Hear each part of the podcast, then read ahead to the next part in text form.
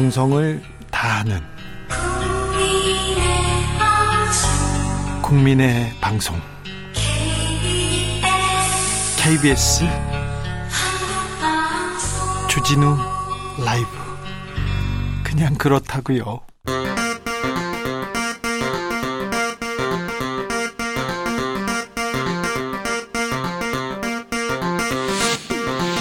주진우 라이브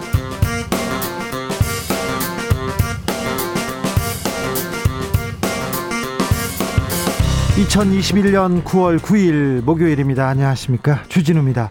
윤석열 검찰발 고발 사주 의혹. 꼬리에 꼬리를 물고 있습니다. 윤석열 전 검찰총장이 고발을 지시하거나 인식하고 있었을까요? 손준성 검사는 김웅원에게 그리고 김웅원은 미래통합당에 고발장을 전달했을까요? 김웅원은 자기가 작성했다고 하기도 했는데요. 이런 가운데 최강욱 고발장 초안의 전달 통로가 국민의힘 정점식 의원인 것으로 드러났습니다. 진실 공방은 이어지고 있는데요. 최강욱 열린민주당 대표와 관련 내용 짚어보겠습니다. 어, 제가 그렇게 무섭습니까? 전 국민을 상대로 호통친 윤석열 후보가 칼을 빼들었습니다. 정치 공작 진상 규명 특위를 만들겠다고 했는데요. 홍준표 후보는 검찰총장 때 버릇 그대로다 비판했습니다. 이번 윤석열 후보의 고발 사주 의혹이 정치 공작인지 국민의 힘 내부의 권력 암투인지 어떻게 결과가 나올까요? 6개월 남은 대선은 어떻게 흘러갈까요? 이상돈 중앙대 명예교수와 들여다보겠습니다. 박근혜 정부 국정농단의 주역 최서원 씨가 안민석 의원의 허위 사실 유포로 피해를 봤다면서 1억 손해배상 소송을 냈는데 법원에선 1억 원을 지급하라고 판결했습니다. 안민석 의원의 어떤 발언이 최서원 씨의 어떤 명예를 얼마만큼 피해 준 것인지 안민석 의원에게 직접 들어보겠습니다. 나비처럼 날아 벌처럼 쏜다. 여기는 주진우 라이브입니다.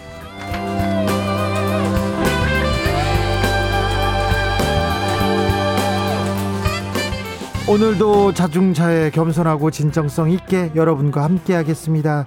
요즘 매일 고발 사주 계속됩니다. 네거티브 정치 공작 이런 뉴스만 전하게 돼서 저도 죄송한 마음 드는데 선거 때만 되면 이런 뉴스 나옵니다.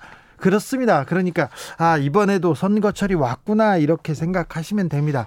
네거티브 없이 정책, 비전 이걸로 경쟁하는 그런 선거는 불가능한 걸까요? 토론으로 토론으로 정책으로 이렇게 싸우는 선거 불가능한 걸까요? 아 이게 대한민국 정치의 현실인 걸까요? 다시 한번 고민해 보게 됩니다. 이번 대선, 대선판, 여러분은 어떻게 보고 계십니까? 여러분도 이 대선판 이렇게 가면 안 된다. 호통 한번 쳐주십시오. 그럼 제가 대신 크게 외치겠습니다. 주진우 라이브 듣고 계신 분들 얘기는 다 제가 대선 주자들에게 전하겠습니다. 샵 9730 짧은 문자 50원, 긴 문자는 100원입니다. 콩으로 보내시면 무료입니다. 그럼 주진우 라이브 시작하겠습니다.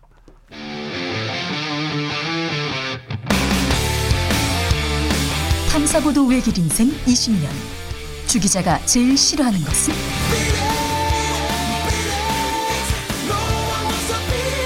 이 세상에서 비리와 부리가 사라지는 그날까지. 오늘도 흔들림 없이 주진우 라이브와 함께.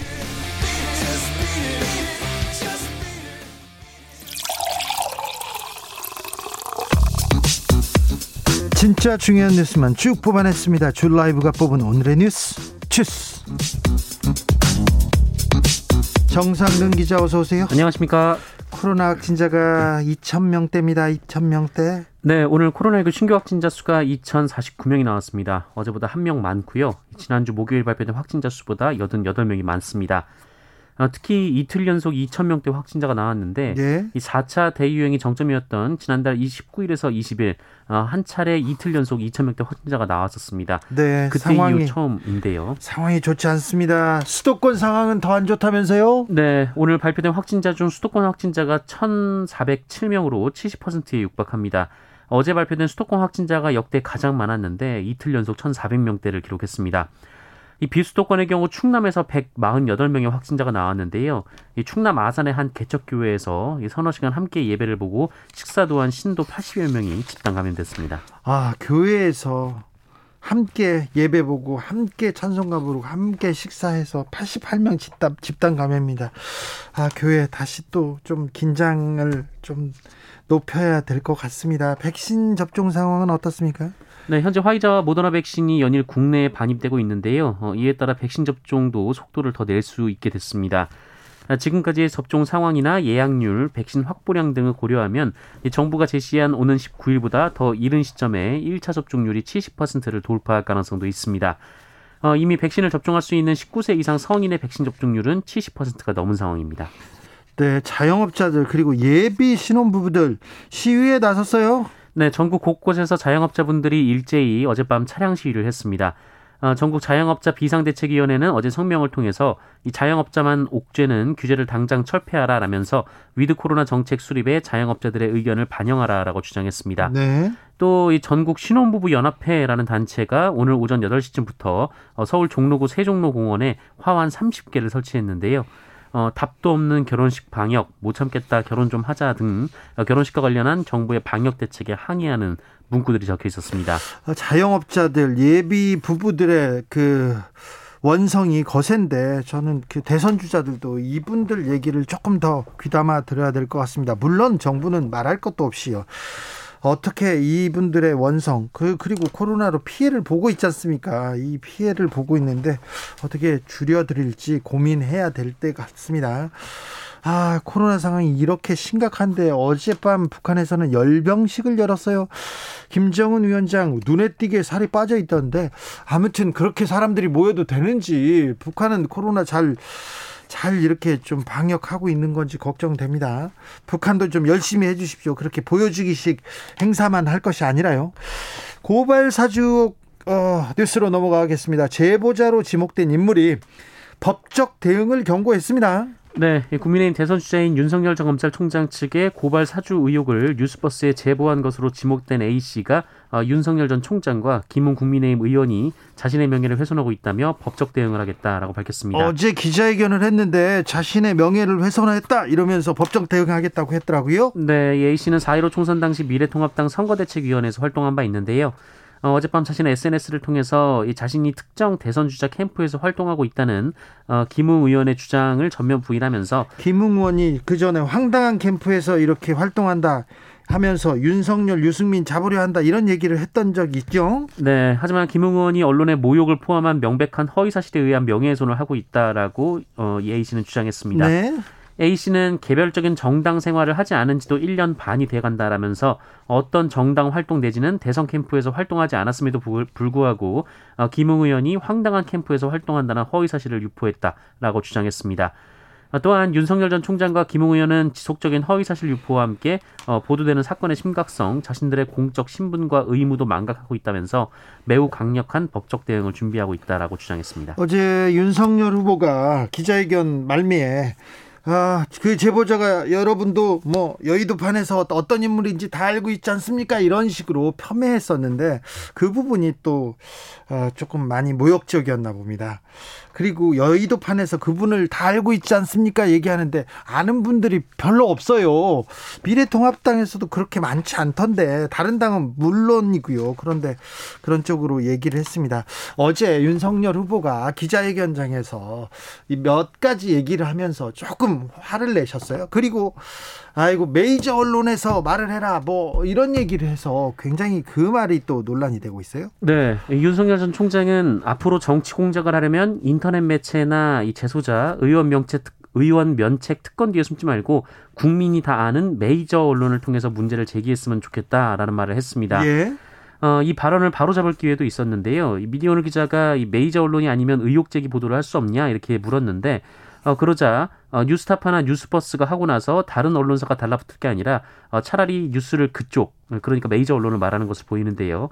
어, 그쪽에 줘서 바로 시작하면 되지 않느냐라고 말했고 어, 심지어 메이저 언론사로 KBS와 MBC를 콕 집어 지목하기도 했습니다. 아니 제보를 하는 사람 마음이고 제보를 보도하는데 마음이지 MBC하고 KBS만 꼭 하라는 그런 법이 어디 있습니까? 홍준표 의원이 또 한마디 했더라고요. 네, 어, 든든한 검찰 조직을 믿고 큰 소리 치던 검 찰총장 할 때 버릇 그대로라고 홍준표 국민의힘 의원이 주장했는데요. 어, 그러면서 이것은 실언이 아니라 옛날 버릇이 나와서 큰 실수를 한 것이다라고 말했습니다. 3116님께서 고발사주 혹은 네거티브 선거 전략과는 차원이 다른 문제입니다. 국기문란 선거 범죄죠. 이렇게 얘기하고 있습니다. 6755님 대선은 하늘에서 내리는 것이니 하늘에 맡겨야지요. 얘기합니다. 아, 착한한다님 웃긴 놈, 무서운 놈, 기대되는 놈, 기타 등등등등. 네, 이번 대선에 나온 분들이죠. 네. 음, 윤석열 후보의 장모 최모 씨가 오늘 보석으로 풀려났습니다. 네, 요양병원 불법 개설 혐의로 1심에서 실형을 선고받고 수감됐던 윤석열 전 검찰총장의 장모 최모 씨가 보석으로 풀려났습니다. 어, 서울고등법원은 오늘 어, 최모 씨 측이 방어권 보장과 건강 문제 등을 이유로 불구속 상태에서 재판받게 해달라며 어, 지난달 13일 낸 보석 청구를 받아들였습니다. 예.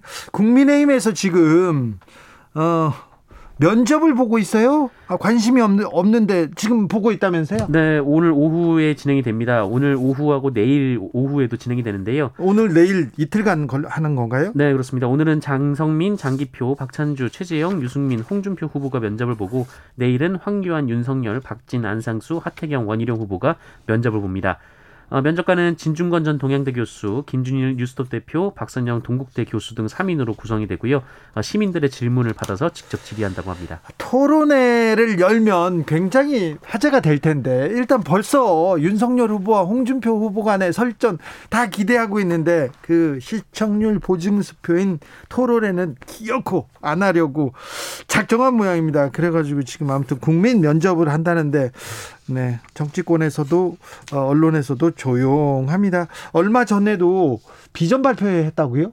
네, 비전 발표했습니다. 네. 아무튼 학외 2탄이었다고 김재원 최고위원도 어, 약간 겸언쩍게 말하더라고요.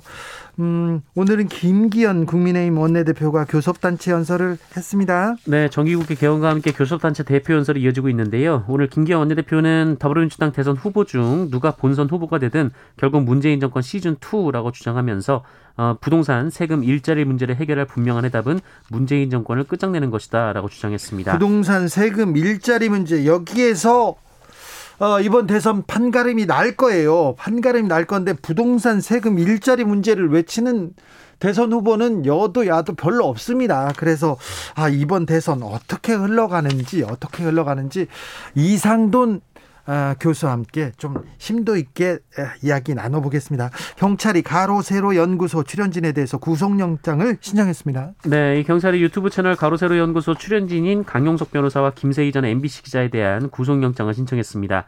어, 유튜버 김용호 씨도 구속영장을 신청한 것으로 전해졌는데 검찰이 기각을 한 것으로 전해지고 있습니다.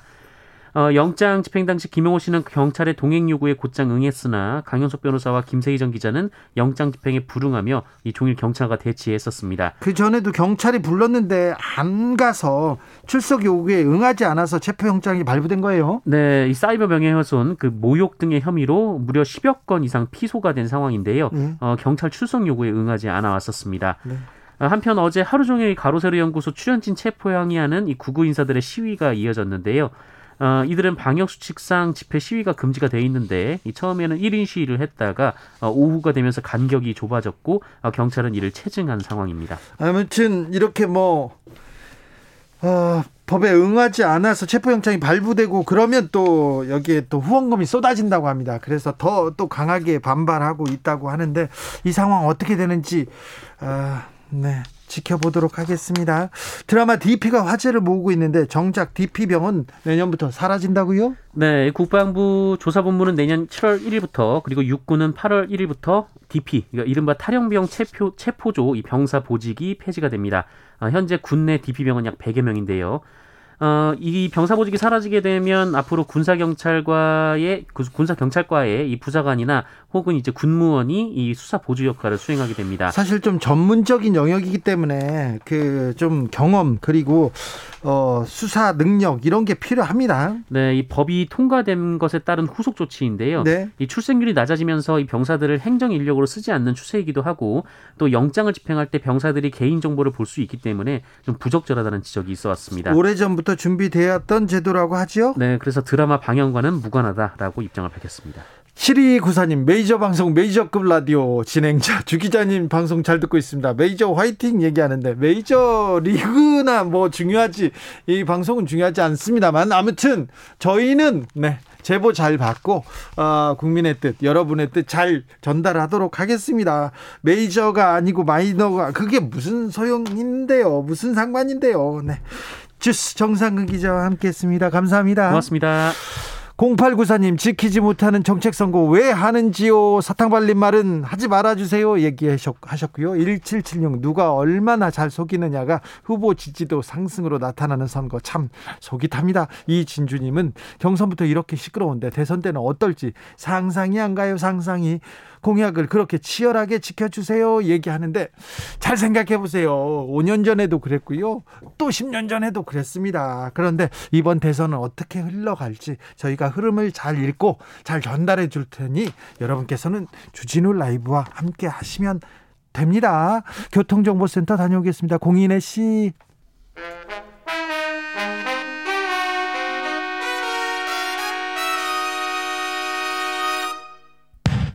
주진우 라이브 돌발 퀴즈. 오늘의 돌발 퀴즈는 객관식입니다. 문제를 잘 듣고 보기와 정답을 정확히 적어 보내주세요. 오늘의 문제. 국제올림픽위원회인 이곳이 북한 올림픽위원회 자격을 정지하는 징계를 내렸습니다.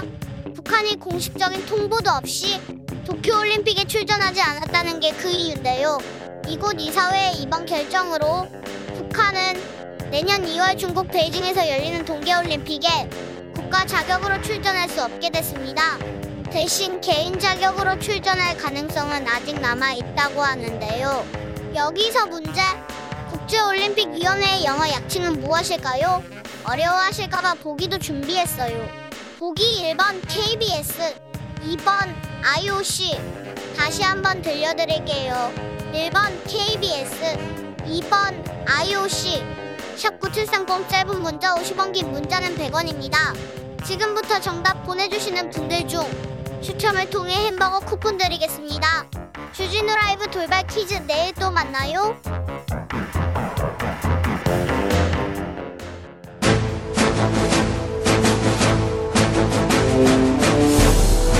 때는 2021년 여야의 오선 두, 의원 둘이 태평성대를 위해 큰 뜻을 도모하였느니라 오선의 지혜와 품격으로 21대 국회를 이끈다 오선의 정치비책 정비록.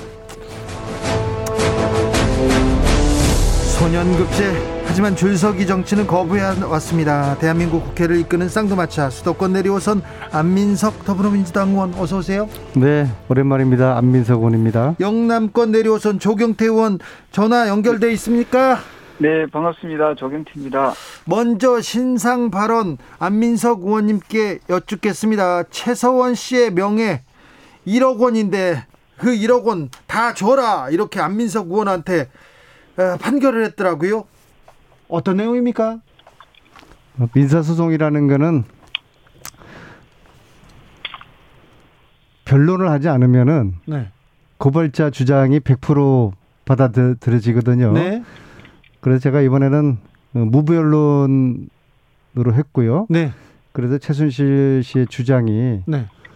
그 어이없는 주장이 네. 100% 받아들여진 것이고 아니 그러면 어이없는 주장이라고 해서 변론을 하지 아예, 아예 하지 않았습니까? 이거는 바보 작전입니까? 멍청이 작전입니까? 네, 아무튼 무변론 무변론으로 변론하지 네, 않으셨어요? 했고요. 네. 왜냐하면 이게 자체가 의의가 없는 사건이지 않습니까? 최순실 씨가 국기를 물러나고 국정농단을 한 채로 예. 지금 18년 형을 받아서 네. 지금 평생 감옥에서 반성을 하, 고 있어야 될 텐데 네. 이런 저에 대한 공격과 고발은 가당치도 않는 것이죠. 네. 그리고 제가 허위 사실을 이야기한 적도 없고요. 자, 허위 사실을 얘기하지 않았는데, 자, 음. 최순실 재산 300조다 이렇게 얘기하고 다녔다면서요? 음, 그런 사실 없습니다. 그, 그 300조라는 건, 거는요, 과거에 미국 의회, 네. 미국 의회에서 박정희 대통령의 통치 자금을 한 2년 정도 조사를 한 조사 보고서에 프레이저 보고서죠. 예, 그 지금 현재 액수로 따지면 한 300조 정도의 통치 자금을 모았고 당시에 8조 원 정도의 비자금을 그렇게 많이 모았냐? 그거 모르겠습니다. 어, 미국 의회가 공식적으로 네.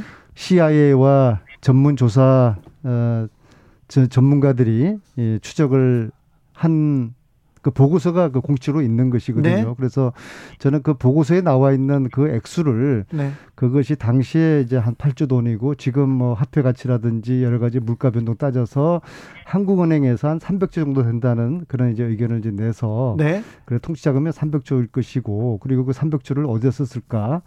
그 중에 일부가 스위스 어, 비밀은행으로 갔을 것이다.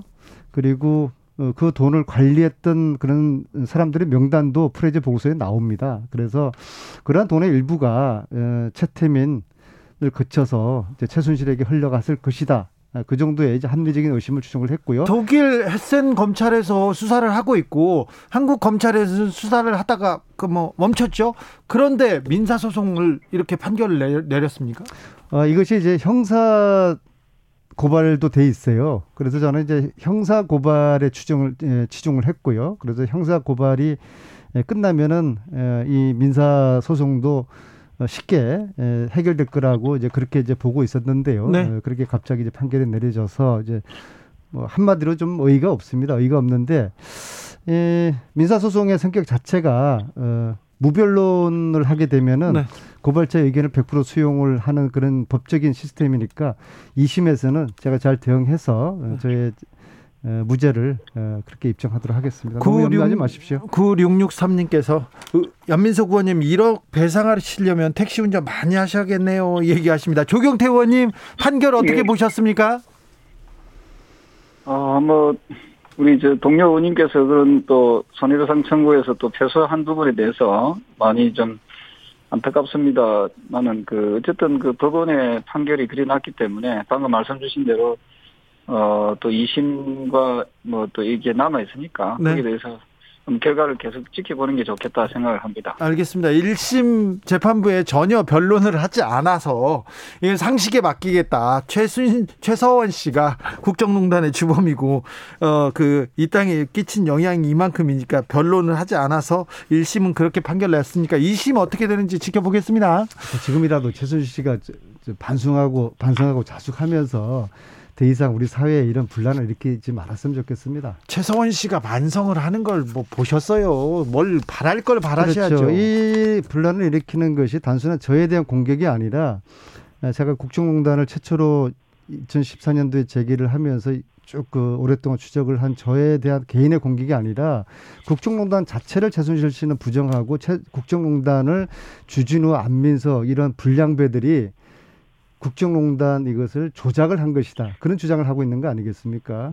네. 그런데 왜 저, 저만 괴롭히고 주진우 기자는 가만두는지 모르겠어요. 저는 제가 그- 만만한 모양이에요. 네, 만만한 것 같아요. 네, 그렇습니다. 저는 또 선을 또 지켜가.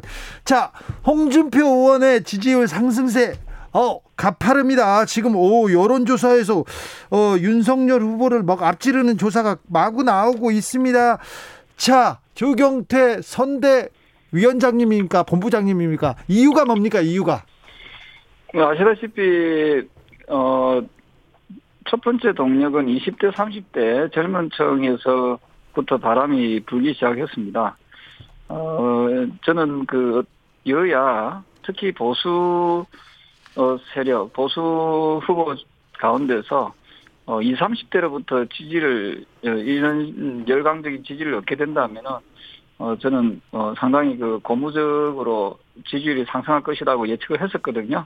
근데 저희들은 골든 크로스가 어, 추석 직후에 네. 어, 있을 거라고 봤는데 어, 그거보다 약 2주 정도 좀 앞당겨져서 어, 이런 그 가파른 상승세를 가지고 오는 것은 어, 결국 우리 국민들과 당원들께 어, 상당히 감사하다라는 생각을 하고요. 저희들 캠프에서는 어, 여기에 고무되지 않고 어, 묵묵하게 어, 어, 겸손한 마음으로 차분하게 잘 대응해 나가도록 하겠습니다. 국민 면접은 잘 끝났습니까? 여유가 돋보였다는 평가가 많습니다. 홍준표 의원이. 네, 뭐 홍준표 후보는 여야 통틀어서 가장 어, 준비가 잘 돼 있는 후보이고요. 특히 어, 홍 후보는 뭐 기존의 그 여야 주자들처럼 포퓰리즘적인 그런 어, 정책보다는 사실 내실 있는 그런 공약들을 많이 내걸었거든요. 예를 들면은 어, 흉악범에 대해서는 사형제도가 지금 있지 않습니까? 이것을 집행하는 부분. 그 다음에 그 대학 입시 제도에 있어서 어, 지금 수시가 한 7, 80% 8, 80% 됩니다만은 정시를 정상화시키겠다. 그러니까 대학 입시를 정상화시키기 위해서 노력하는 점 그리고 어, 사법시험 제도를 부활시킴으로써 희망의 사다리를 다시 놓겠다는 어, 이러한 측면에서 상당히 그 홍 후보에 대한 기대감들이 더욱 높아지고 있지 않는가 이렇게 보고 있습니다. 홍 후보에 대한 기대감이 높아지고 있다. 어떻게 보십니까, 민석 의원님? 예, 저는 이제 또 다른 관점에서 분석을 해보겠는데요. 홍준표 후보가 운이 좋은 분인 것 같아요. 지금 윤석열 후보가 1등을 치고 달리다가 네. 어, 스스로 소위 말하는 어, 잡벅을 해서 네.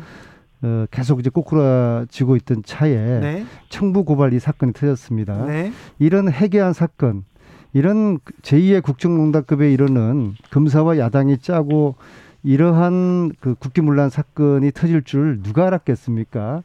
그리고 제 저의 제보에 의하면은 아마 다음 주 정도에 또 하나의 수류탄이 터진다. 윤석열 네. 후보에게 그렇게 알고 있는데요. 그래서 사실은 가만히 앉아도 어 가만히 앉아 있어도 어 덕을 보는 후보 홍준표 운이 좋은 것이죠. 또 다른 측면은 홍준표 후보가 그래도 자고 우면하지 않고 음, 직설적으로 이야기하는 사이다 발언들을 많이 쏟아냈어요. 예. 그래서 저는 이번 대선의 시대 정신은 뭐 다른 것도 아닌 양극화라든지 뭐 불평등이라든지 젠더 문제라든지 이런 것도 중요하지만은 저는 한마디로 이번 대선의 시대 정신을 요약하면 사이다 정신이라고 저는 어, 말씀드리고 싶습니다. 네. 이 코로나 이 답답한 시대에 이 초유의 코로나 시대에 지금 우리가 모두가 마스크를 끼면서 식당도 다니고 일상을 하는 이 어, 특이한 특별한 이 시대, 이 난세 시대죠. 이 난세 시대는 안정적이고 어, 좀 원만한 리더십보다는 사이다 리더십을 이제 원하는 그런 국민들의 민심이 홍준표를 지금 뭐 치고 오르게 하고 있고 그것은 역시 어, 저희 더불어민주당의 어, 이재명 후보도 그 사이다 리더십을 가지고 있지 않습니까? 안민석 의원님, 근데 표, 홍준표 후보님 얘기할 때 표정 관리가 좀 안 되세요. 좀 기쁘신 것 같아요. 아닙니다. 홍준표 후보는 만만치가 않고요. 네. 홍준표 후보 저는 이제 이미 한 한 달 전에 기억하실지 모르겠지만은 추석 전에 홍준표 후보가 역전할 것이다. 그렇게 마- 제가 말씀하셨어요. 예측한 적이 여러 번 하셨어요. 여러 번 했죠. 네. 그리고 그것이 현실로 되고 있- 있고요. 네. 근데 홍준표 후보는 어, 저희가 볼 때는 윤석열 후보에 비해서 더 저희들이 상대하기 어렵습니다. 왜냐하면 네. 윤석열 후보는 이미 국민들의 마음 속에서 아 저런 분 정도가 대통령 되는 거는 안 되겠다. 그렇게 이제 예, 이미 마음속으로 어, 공유가 돼- 공감이 확산되고 있지만요. 홍준표 후보 같은 경우에는 영남에서 굉장히 강세를 보이게 될 것입니다. 특히 본인이 지사를 했던 그리고 공- 고향이 창녕이지 않습니까? 그래서 경남에서 지지세가 강하다고 저는 보고 있고요. DK 뭐 지역구였던 그렇죠. 대구 지금 지역구가 강하고. 있는 이제 대구, 대구 경북 지역에서도 저 어, 홍준표 후보가 강세를 보일 거기 때문에 어, 지금 추세라면은 저희들이 이재명 후보가 민주당 후보가 된다 그러면 이재명 대 홍준표 될 텐데 홍준표는 제 이재명 후보 입장에서는 어, 윤석열보다는 더 훨씬 상대하기 버거운 에, 그런 상대가 될 거라고 보고 있습니다. 조경태 의원님 어제 김웅 그리고 윤석열 후보의 기자회견 어떻게 보셨습니까? 네, 잘 봤습니다. 네. 그게 답니까? 네. 그 김웅 의원은 어, 특별한 그 내용이 나오지 않았지 않습니까? 네. 예, 그래서 뭐 특별히 제가 언급할 부분이 없는 것 같고요. 예. 어, 윤석열 그 후보의 경우에는 이제 당사자가 이제 그런 여러 가지 어, 부분에 대해서 어, 반론도 제기하셨는데요. 어, 아시다시피 어떤 그 우리가 대선 때 보면은 어, 항상 그 각종 의혹이나 그 공작 정 치가 뭐 만연했습니다. 네. 그런 측면에서 우리가 이럴 것이다라고 확신해서 예단해서 하는 것은 좀 바람직한 모습은 아닌 것 같고요. 네. 그런 의미에서 어, 저희들은 어, 조용히 좀 지켜보고 있고 어쨌든 여당에서 너무 지나치게 어, 윤석열 후보에 대해서 그 공세를 펼쳐 나가는 것은 어, 바람직하지 않다 이렇게 보고 있습니다. 아, 네. 알겠습니다만 저 고발장이 국민의힘 그러니까 어, 과거에는 미래통합당 쪽에서 전달된 거는 확인됐다 이렇게 나왔잖아요. 그런데 어, 저 국민의힘에서 빨리 이 문제를 좀 매듭 짓고 앞으로 나가야 될 텐데 자꾸 이 문제 고발 사주옥이 계속되면 당내 홍준표 후보한테도 좀 불리하고 조금 당 국민의힘한테 불리한 거 아닙니까? 네, 이 부분에 대해서도 역시 참 좋은 말씀이거든요. 당내의 문제라고 한다면은 당내에서 어쨌든 그 이해 당사자들이 그 진실에 대해서 그 의혹에 대해서 밝혀내는 어 진실되게 밝혀내면 된다 보고 있고요. 네. 또한 이게 사법적으로 사법부에서 또 판단해야 될 문제 같으면은 사법부에서도 이 부분에 대해서 잘 판단하면 될 문제라고 보고 있고요. 근데 이것을 어 그 우리 야당에서의 그, 그 이야기 어, 저 해결해야 될 부분을 지나치게 여당에서 뭐 총공세를 하는 그런 모습은 썩 바람직한 모습은 아니다 이래 보고 있습니다. 안민석 의원님. 아, 제가 이 청부 청부 고발 이 지금 국면에서요. 그 잘났다고 하던 이준석, 윤석열 그리고 검사 출신의 김웅 의원 이런 분들이 바보 코스프레를 하고 있는 것 같아요. 윤석열 후보께서는 정치 공작이라는 것으로 덮어씌우고 있는 것- 것인데요. 자기의 수족인 그 손준성이라는 검사가 고발장을 야당 총선 후보에게 전달을 해준 것이 네. 그게 지금 사실로 들어가고 있지 않습니까? 네. 그럼 여기 대해서 적어도 유감이고 미안하다는 그게 사실 자기가 시키지 않았더라도 적어도 어 자기 부하가 그랬으면 자기 수족이 그렇게 했으면은 거기에 대해서 좀 사과 표현이 있어야 되는 건데 조경태 정치 공작으로만 만약에 지금 몰아붙이고 조경태 있고요. 의원님 만약에 손준성 검사가 김웅 의원한테 고발장을 줬다. 그 증거를 가지고 지금 고발이 됐다. 이렇게 드러난다면 윤석열 후보가 사과해야 되는 거 아닙니까?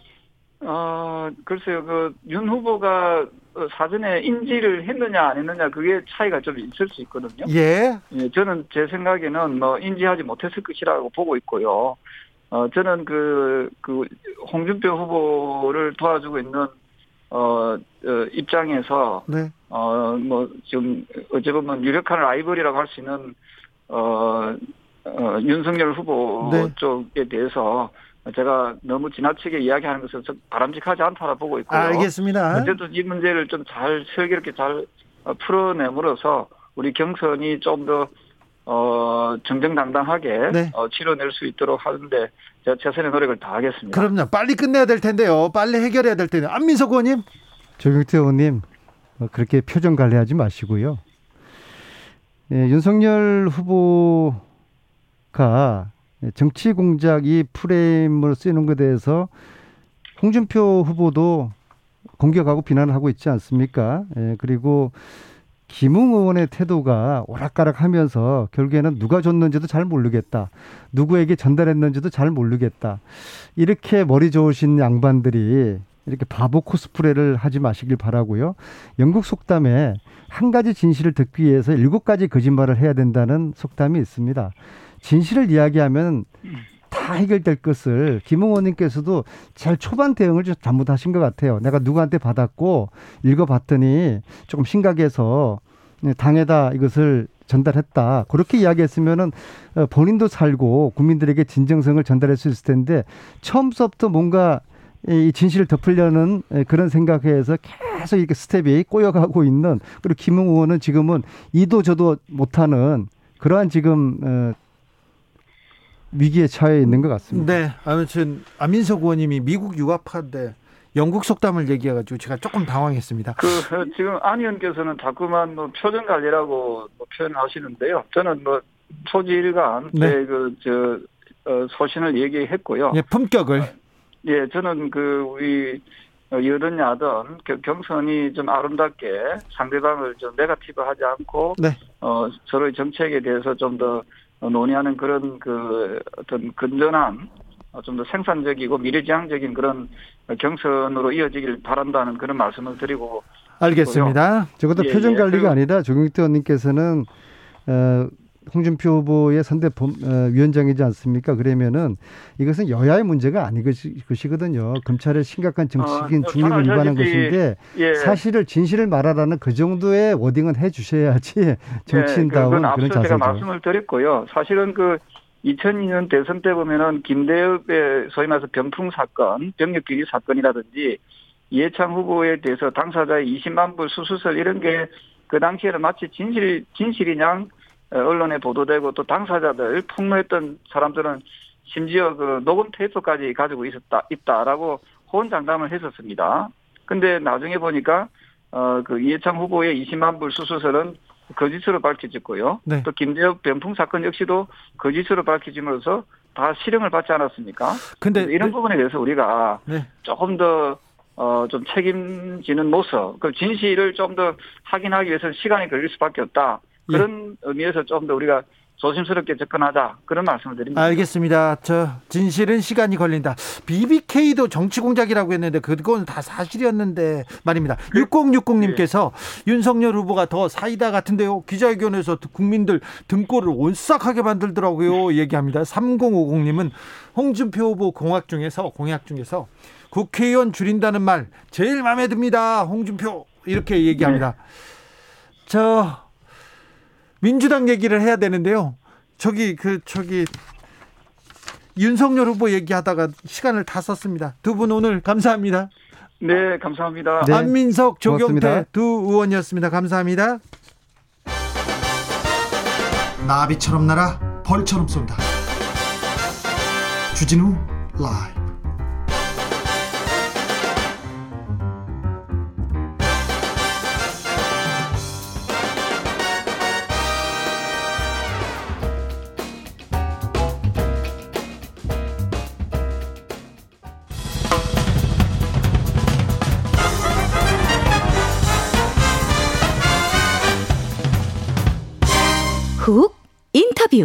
모두를 위한 모두를 향한 모두의 궁금증 훅 인터뷰 윤석열 검찰발 고발 사주에 나오는 인물이 있습니다.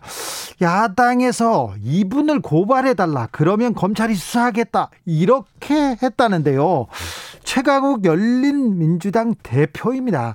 사주 의혹 고발장이 공개됐을 때 실제 고발장과 판박이처럼 똑같아서 논란이 일기도 했었는데 현재 상황 어떻게 보고 계신지 직접 물어보겠습니다. 최강욱 열린민주당 대표 안녕하세요.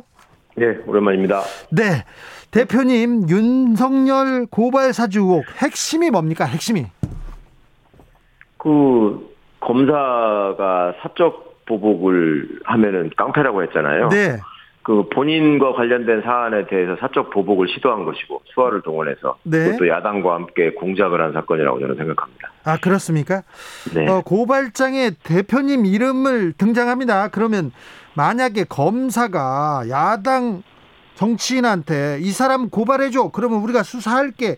이렇게 만약에 이게 사실이 사실로 드러난다면 이거 법적으로도 큰 문제죠. 당연히 큰 문제일 뿐만 아니라 네. 그 역사상 그런 전례도 없고 네. 사실은 상상할 수도 없는 일이잖아요. 네. 그런데 지금 어, 중간 단계에서 나온 내놓는 해명마다 지금 다 거짓말로 드러나고 있어서 네. 저도 또 그 과중에 또 뭐 당에서는 공식 접수를 안 했다고 하던 분들이 당에서 나온 초안까지도 똑같이 판박이로 베끼기를 한 걸 보고서 정말 경악하고 있습니다. 네. 아직 윤석열 전 총장과 연결고리는 명확하게 드러나지는 않았습니다. 사적 네. 어, 그런데 그래서 윤석열 후보 측에서는 정치 공작이다 이렇게 얘기하더라고요. 네. 어, 어떻게 보셨어요? 그 원래 이제 팩트에 대해서 할 말이 없는 사람이 프레임 전환을 위해서 자꾸 정치 공작이라는 어떤 큰 프레임을 제시를 하는 거죠. 그러니까 팩트에 자신이 없으니까 네. 메신 메신저를 공격하는 거, 네. 그다음에 본인들이 새로운 프레임을 만들어 갖고 사람들이 현혹하는 거. 네. 지금 뭐 그런 작전을 소위 기술을 쓰고 있다고 생각하고요. 네. 그게 이제 먹히질 않죠. 왜냐하면 그 상식이나 또 검찰 내부의 관행이나 일반적인 통념과 워낙 어긋나는 해명들을 하고 그다음에 본인들 스스로 지금 당 내에서도 서로 말이 다 다르잖아요. 네. 그러니까 이제 그런 과정에서 정치 공작이라고 한다면 정치 공작에 참여할 사람들이 지금 현재 그 드러난 사람들로는 다 당내 인사 아니면은 검사인데 네. 그게 어떻게 어, 설득력이 있을지 모르겠고 하다 하다 이제는 제가 최근에 보도를 봤습니다마는 그 손준성 문제의 손준성 검사가 최강욱 라인이다 최강욱이가 심은 사람이다 네. 여기까지 갔더라고요. 네. 이거는 정말 대단하지 않습니까? 그러니까 네. 얼만큼 궁하고 얼만큼 지금 거짓말을 만들어내는 데 있어서도 체계가 없는지 그거를 입증해주고 있는 것 같습니다. 어, 지난해 8월이었습니까? 저기 미래통합당에서 최강욱 의원을 고발했습니다. 네, 고발되었을 당시에 좀 네. 검찰의 이런 분위기, 이런 상황 예상하셨습니까? 전혀 몰랐죠. 전혀 몰랐고 중간에 저기 이게 10 월 14일인가가 아마 공소시효 만료되는 날이었을 거예요. 예. 근데 그때 제가 한창 국정감사가 진행 중이었거든요. 네. 그때 있는 동안에 느닷없이 문자를 받고 알았고 그 전에 한번 무슨 저희 비서관한테 연락이 와가지고 이건 뭐 별거 아닌데 고발장이 들어와서 그냥 저기 이 입장에 관한 뭐 해명문 하나만 써주십시오. 뭐 그게 다였거든요. 네. 근데 그러고서 한 제 기억에 한 달도 안 된 것 같은데 그러고서 국정감사 중에 있던 같은 자리에 있던 우리 동료 박상혁 의원이 저한테 그 기소됐다는 기사가 담긴 링크를 보내줘가지고 네. 밤 늦은 시간에 처음 알았는데 네. 뭐참 너무 어이가 없더라고요. 네. 황당했죠. 당에서 써주는 고발장 그리고 직접 그- 그 나중에 다어그 김웅 의원이 전달한 고발장에 최강욱 네. 대표의 주민번호가 다 틀렸다, 틀려 있다 네. 이 얘기는 이 얘기는 뭔가요? 원래 제 주민등록번호가 있지 않겠습니까? 예. 근데 그 주민등록번호가 그 실제 생년월일과 다른 게 앞자리 번호입니다. 네, 원래 앞자리 여섯 자리는 생년월일이잖아요. 네. 그런데 제 실제 생년월일이 적혀 있는 유일한 데가 제 기억에 제가 그렇게 써서 제출한 데가 법조인 대관이거든요. 네, 그러니까 이제 법조인 대관을 보고 작성할 수 있는 법률가가 그걸 쓰지 않았을까 하는 것이고 예, 공교롭게도 제 주민번호만 틀린 게 아니라 역시 법조인 대관에 주민번호와 다른 실제 생년월일이 기록되어 있는 우리 황희석 변호사님의 경우에도 네, 역시 주민등록번호 앞자리를 틀렸거든요. 예, 그래서 이거는 뭐 이제는 어, 법조인 대관을 참조해서 쓴 걸로 볼 수밖에 없는 것 같고 또 법조인 대관을 통해서 어떤 사람의 신원을 제일 처음 검색하는 게 법조인들의 오래된 습관이기 때문에 네. 이거는 검사가 이걸 작성했, 작성했다는 유, 력한 정황 증거가 아닌가 하고 생각합니다. 어제 김웅 의원 기자회견 보셨습니까? 어떻게 보셨습니까?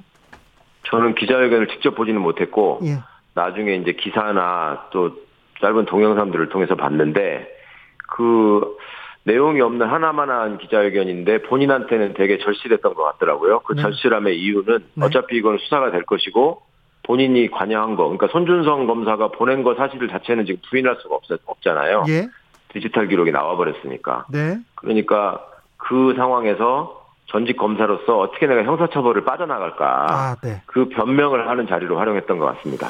법조인이어서 그 법률적인 그 판단, 예, 그 네. 고려를 많이 한 것 같아요. 거기에 머리를 많이 쓴 것 같더라고요. 그럼요, 네. 손준성 선택적 기억, 선택적 기억이 계속 등장하잖아요. 그렇죠. 어떤 부분은 기억하고 어떤 부분은 못 네. 하고요. 네. 손준석 검사는 손준석 검사는 지금 부인하고는 있는데 만약에 네. 김웅 의원한테 보낸 게 맞다면 네. 왜 그런 행동을 했을까요? 왜 그랬을까요?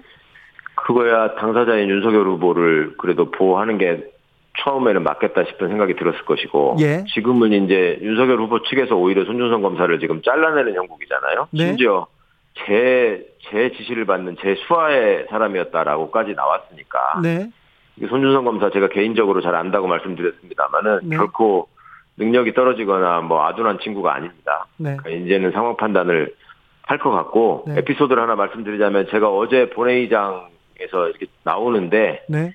우리 국민의힘 쪽 의원 두 분이 저한테 오셔가지고 이걸 어떻게 하려고 손준성 검사가 이게 아니라고 부인하고 있는지 모르겠다라고 네. 오히려 걱정들을 하시더라고요. 디지털 기록이 남았을 텐데 네. 그 정도로 답변을 대신하겠습니다. 9663님께서 검찰 관련 수사는 지금껏 시원스럽게 해결된 것을 본 적이 없습니다. 핸드폰 교체 어, 아니면 분실, 증거 은폐도 일반인보다 훨씬 잘하더라고요. 대검의 감찰, 검찰의 수사 제대로 이루어질 수 있을까요? 예, 다들 그렇게 걱정하시는 마음 당연하시고요. 네. 그것 때문에 이제 공수처도 저희가 출범시키고 한 건데 네. 무엇보다도 제보자가 본인의 휴대폰을 지금 제출했다고 하지 않습니까? 예, 예. 그러니까 거기에서 거기에서 아, 죄송합니다. 거기에서 상당 부분의 증거가 나올 것이고 네.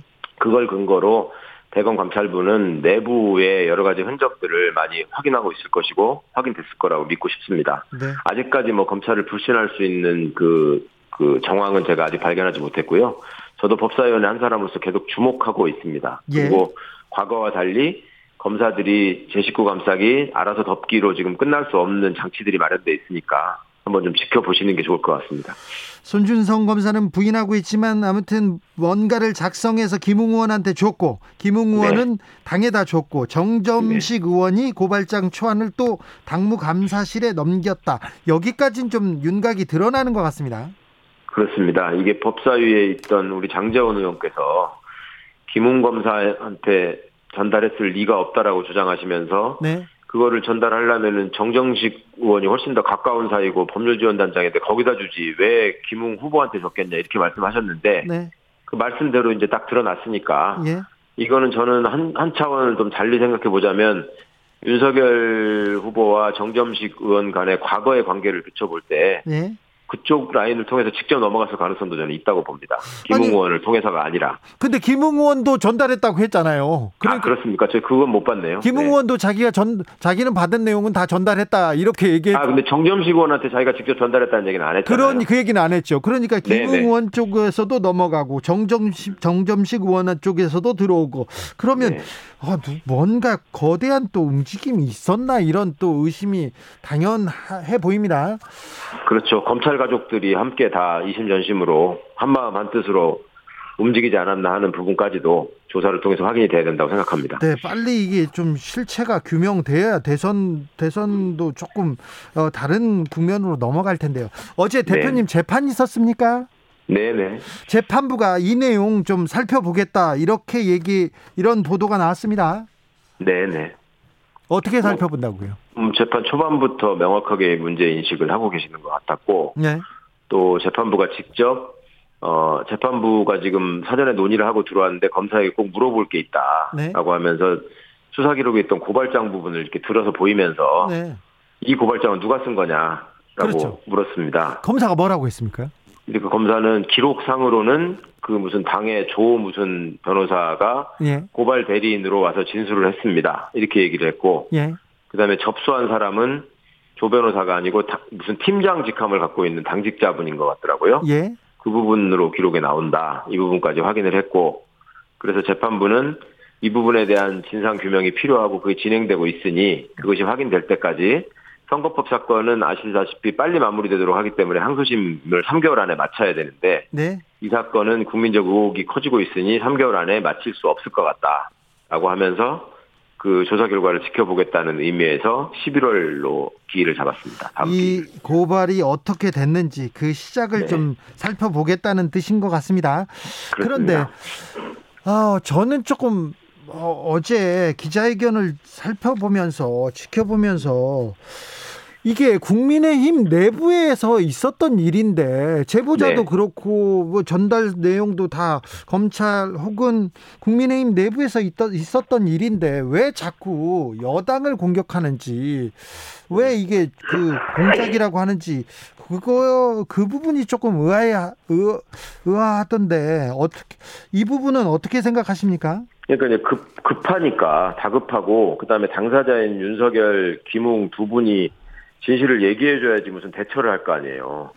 근데 그렇게 되는 상황이 아니다 보니까 네. 이말 저말 그냥 막 내뱉는 것 같고 그렇게 해서 정치 공작이라고 그냥 던져 놓으면 또 그 당의 지지자분들한테는 좀 약간 안심 시킬 수 있는 뭐 소재가 되지 않을까 뭐 그 정도 판단밖에 못 하는 것 같은데 연거푸 지금 거짓말이 드러나고 있는 걸 보면 네. 완, 완전히 스텝이 꼬여 있는 것 같습니다. 1075님께서 손준성 검사 추미애 장관 사람 아니던가요? 이렇게 묻습니다. 전혀 아니죠. 전혀 아닙니까? 네네. 어, 누, 그- 누, 누구 사람입니까? 아니 그 추, 추 장관께서 말씀을 하셨지 않습니까? 누군지도 모르고 있었는데 인사를 진행하는 과정에서 작년 8월 인사에서 그 자리가 수사정 수사정보 정책관이라는 자리는 차장검사급 자- 자리고 네. 그 조직이 축소되면서 수사정보 담당관으로 바뀌었는데도 불구하고 윤석열 총장이 손준성 검사를 그 자리에 계속 두게 해달라고 때를 쓰더라라는 취지의 말씀을 하셨거든요. 예. 누구 사람일까요? 네. 네. 알겠습니다. 노용식님께서 조사하면 다 나와 그런 유행어가 떠오릅니다. 이렇게 얘기합니다. 아, 이 상황 얼마나 갑니까? 얼, 어떻게 진행될까요?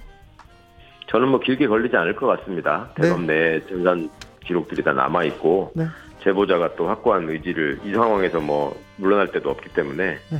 확고한 의지를 표명하실 걸로 알고 또 공익 제보자로 보호받기 있기 때문에 더더욱 확실한 진술을 할 것 같고 알겠습니다. 또 당사자인 손준성 검사도 결코 혼자 죽지 않을 것 같습니다. 알겠습니다. 지금까지 최강욱 열린민주당 대표였습니다. 감사합니다. 예, 감사합니다.